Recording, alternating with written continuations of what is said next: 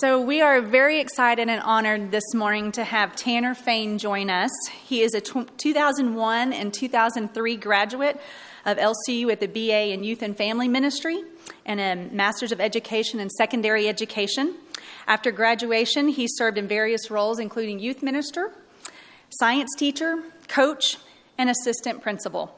However, in 2013, he became an intelligence officer in the United States Air Force. He was deployed to Afghanistan four times. He is married to his sweetheart, Anne, and they have a first grader named Tatum. Currently, Tanner is assigned to Joint Special Operations Command, supporting special operations to protect against threats to the homeland and United States interest abroad. He is speaking to us today from an undisclosed deployed location. Hi, Tanner. How are you? Great, great. This is just such an awesome thing to get to talk to y'all today. So um, I gotta, I gotta ask. Last time we talked, you didn't have a flag and or sheet over the door. What's up with that? I don't keep secrets good, so I've got them all covered up. That's good. Awesome. All right. So uh, you were in her drama group. That's How right. Much, we have a little bit That's of a right. delay. There we go. And grew up in the area. So, how in the world? Uh, you, you, were a youth minister, educator, and now you work with the Navy SEALs and you hunt terrorists. How did that happen? That's, hey, that's an excellent question, and uh, I got to lead off by saying uh, my uh, m- my words today they uh, they come from uh, the heart. They come from what Christ has done in me, and they don't necessarily reflect the Department of Defense or the U.S. Air Force. So we got that out there uh, for uh, for all the public affairs officers. But um, I tell you what, um, coming out of LCU, like you said, um, just uh, going being a youth minister and, and being a teacher and uh, God just placed on my heart um, that that there was something stirring. And I went to the Marine Corps Educators Workshop, and what that is is you go spend a week with Marines at basic, and you see everything, you smell everything, you taste everything that they're going through, and it was just amazing. Um, they were doing things with some of my students that had graduated that I had in class that I could never get done. Um, they were part of something bigger than themselves and uh, and and it was amazing. And I thought, I, I think I want to be a part of that. Now I was too old to be a Marine, so uh, I put in my application with the United States Air Force. And literally the day, the first day of school, uh, being an assistant principal, they called and they said, "Hey, we got a slot for you. What are you doing in a week?" And I said, "Well, I'm I'm, I'm probably going to be dealing with discipline issues. It's the first week of school." And uh, they said, "Well, our last slot is uh, coming up the following August." And I said, "Deal." Um, and uh, you know, it's uh, it's funny how that works. I show up to basic and uh, we call it uh, officer training school. And the first day we're doing marching, just like anybody in the military would learn how to do. And I can't even do an about face correctly. And uh, the master sergeant looks at me and he goes, Hey, if you can't even do it about face, then I'm pretty for sure you're never going to become an officer. So why don't you just hang it up? And uh, that was fun the first week uh, to, to go through that. And uh, I've never been cool uh, I've never been the uh, poster child for the uh, recruiting posters. And so I just kept plugging. I just, I knew God had put this on my heart and it was something that I needed to do. So I kept trucking. And so literally we go into these leadership modules about halfway through OTS and we show up and it's like three o'clock in the morning and we're given these helmets and he goes, okay, Fain, you've got this telephone pole and some duct tape and a yard of red fabric I have no idea what to do with, and the the rocks are lava, and you got to get your team to the other side, and there was a bunch of other rules. So I pick up my helmet, and this is what I do with it. I put it on just like this, and it's on backwards. And he looks at me and he goes, "Fain, you got jokes?" I was like, "No, sir. I, I, I'm ready to go." And he was like, "Your helmet is on backwards." You are just the biggest knucklehead I've ever seen in my entire life. Like, what are you doing here? Um, but I made it. But I got through and I learned a lot. And I learned a lot about leadership. I learned a lot about myself. Um, I learned a lot about um, being salt and light in an environment that it just doesn't always seep into. Um, fast forward to, to Intel school. And um, a guy from uh, Joint Special Operations Command, he came and talked to us, and he was talking to us about special operations. And I thought, man, that is that is amazing. That is exactly what I want to do. So later on that week, we're going around the classroom, and it's like asking everybody like what assignment do you want when you get done here? And i was like oh i want to do i want to do special operations. So the teacher was like great you're going to love our next class that we're in our our, uh, our portion of class that we're going to be doing for the next week. And so he stands up and he's like okay we're going to talk about soft today. And of course i raised my hand and i you know i hated acronyms being a, a civilian. And i go what does soft stand for? And the whole class just like roared in laughter and they're like you just told us you wanted to do special operations. SOF stands for Special Operation Forces. And I mean, I just felt like a total just needed to crawl under the desk and hide.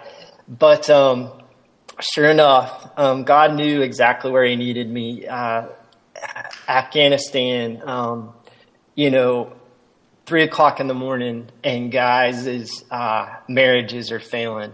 Um, people are looking for God.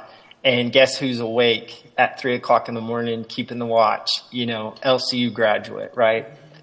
And uh, just got to have some amazing uh, conversations. And in fact, um, even baptized a guy uh, next to a t-shirt barrier, is what we call them. And later on, when I was redeployed, uh, the Taliban actually like crashed through that barrier and attacked um, our base, and right there, I got the opportunity to baptize somebody. And I wasn't even the chaplain. I'm just a dude playing a dude, you know, here, here, here with a big smile and ready to work hard. And so, you know, when you ask that question, I just think about about Jesus, and I think about Zacchaeus. You know, hey, hey, Fain, get get out of that tree. You're to have dinner with me tonight. Um, and uh, and you don't have anything that it takes. You can't even do an about face. You don't know how to spell soft, but here you are in special operations, and um, it all comes back around to uh, the two people on this stage.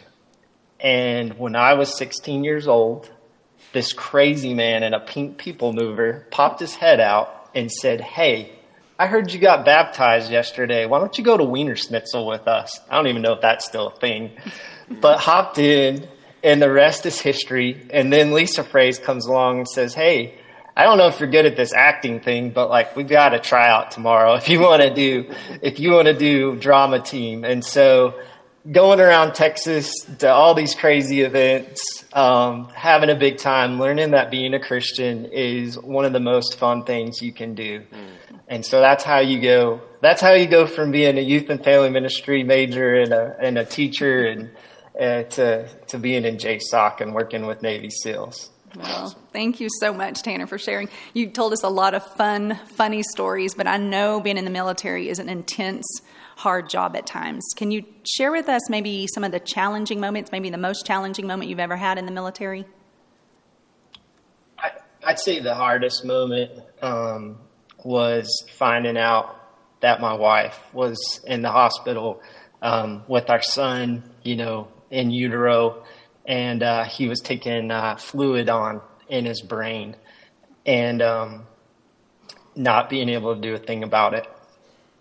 And um, I'll tell you, I'll cut to the cut to the chase on this story. I was praying about it and crying about it, and I was walking, and I looked down, and if you don't know much about Afghanistan, it's uh, it's not a lush jungle. Um, and, and I looked down on the ground and literally no kidding, there is a, there is a cross and, uh, a dove flies down and descends on it. And, um, I just knew in that moment that whatever happened with Ann, whatever happened with Tatum, that God was in the middle of it and he and I wasn't by myself. And it just so happened that a dove landed on a t- random telephone pole at the moment. But um but that was probably probably the hardest moment. Wow. Thank you for sharing that. So there's a lot of times when I see around town and the city and things like that when a veteran walks by or someone active in the military walks by, people thank them. What goes through your mind and what's your impression when people thank you for your service? Um, let me go grab some other people that you can thank that's what goes through my mind. And, and, I do, I want to just take this opportunity and I don't want to de- derail the program, but if there's any veterans in the office today, would you mind, or in the chapel audience today, would you mind just standing up for a second so that your student body can, can identify you and know who you are? Do we have any veterans today? Nobody? We got some? I know we have some, but they're probably exempt somehow. Yeah. okay. We're drawing on probably... the sidewalk. Yes. all right. All right. Well, uh, but uh, but you know we we kid each other a lot too. Like every once in a while, we'll just start thanking each other for our service. But um, you know, when somebody asks me that, I think I think internally like you have you have no idea what you're thanking me for. But I just totally respect the courage of talking to a complete stranger and, and saying thank you and you know you, are thanking us for those moments when there's stuff going on that we can't tell anybody about um, you know those moments when your kid's best friend tells him i don't want to be friends anymore and he's six years old and he's crying and you just want to give him a hug and you can't um, and then all the what i call all the unsleeping that goes on in the military um, the I, I, was telling Phrase that I told my team I was like, unless we're getting in a bunker, don't come get me because I just need I just need a break, talk to the chapel, and uh, I'll be back in the office, figure it out. Um, but that's uh, it means the world. And um, you know, this lady at, at Kroger, uh, where I get my coffee in Florida, she thanked me for my service, and I said no, thank you. And she said, "What are you talking about?" I was like, "Just getting up every morning." and smiling and being the best, you know, attendant at the gas station and putting smiles on everybody's faces, that what's that's what gets me out of bed. You know, being the best mom, being the best wife, the best husband, the best dad for for you guys it'll happen one day. That's the biggest thank you. But uh, I appreciate the courage to step out and just thank a random person. It it means a lot. It's, uh, it was very humbling at your rank advancement to see these people who will never get medals or never be seen that are at the upper echelon of our special ops and they coach upwards basketball with you and they're so humble. And, um, you know, on your memorial wall to see stars, that y'all know the names of all those stars, and like you have covered up, other things are covered up, but the humility and the grace by which y'all treat each other. Uh, we really do thank you for things that are unseen. And uh, so, can we give him you. a round of applause, real quick, for that? so, you realize this is the week before Thanksgiving, so chapel, they look and they're like, oh my word, I got chapel credits, I got to run. And so, uh, people like you know, I got to get to chapel. But what did chapel mean to you, Tanner, when you were here? And what does it mean, especially since you're deployed, to be able to be in chapel today? But what, what does this experience that we group around together every week mean to you? Um, goodness. Um, I remember looking up on those screens to the left and watching the second tower fall. Um, on September 11th. And as I was driving to school, watching a, a Southwest Airplanes, a Southwest Airlines planes doing a U-turn to go back to Lubbock International Airport, um, I remember professors and I remember um, students uh, sharing their hearts. I remember uh, John Delony, who's kind of a big deal now, getting up and just blowing all of our minds with some controversial idea about how to live life in faith. I remember the I remember just how excited every single president was at getting the school year started. And then all the goofy outfits, all the uh, faculty wear on the stage, and just remembering, hey, they took tests and wrote papers too. Um, and I just remember worshiping with my friends. And I'll be honest, Uh, there were days that I had to put down my uh, notes and go, "Wow, this person's sharing their heart," and I, I, I, gotta, I gotta, I gotta listen to what they have to say. Um, but uh, that's what chapel meant to me, and and and today is really about uh, these young ladies and these young men sitting in the seat. And um, going back to a previous question, I just I just really want you to know that Jesus empowered the marginalized. And no matter where you're at on your journey, you're right on time. You're not behind you're right on time. And you'll look around and, you know, so and so's about to get their MRS or MR degree. And you're thinking, when is that going to happen for me? Or you may have your biochem degree being the manager at Enterprise Rent a Car.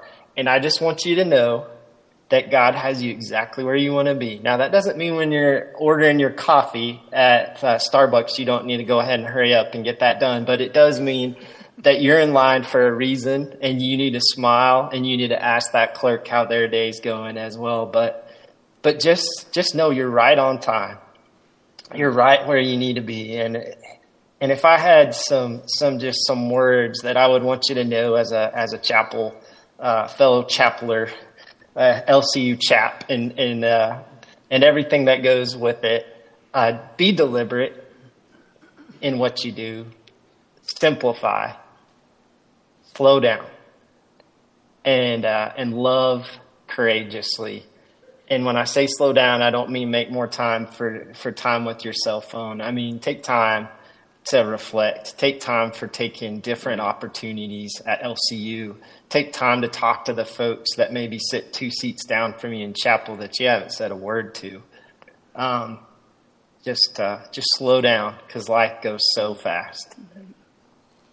Well, thank you so much, Tanner, for joining us today. I know you've had a lot on your plate in the last little while, and we want to pray over you as we close out chapel today. Oh, Heavenly, thank you. Dear Heavenly Father, thank you so much for the time we got to spend with Tanner today. Lord, I thank you so much for his humble spirit, his love, and his concern for the students here at LCU, um, for his country, for for his family. Lord, we are so appreciative of men like Tanner and women that will stand up and go to war for us and keep us safe. Lord, we love you so much and we pray blessings over this uh, current situation. We pray that your um, mighty hand will intervene. We love you and we pray that we will have a great rest of the week. In Jesus' name, amen. Do you want to dismiss amen. him? Do you want to dismiss him? Hey, you are, di- yeah, you are dismissed. See ya.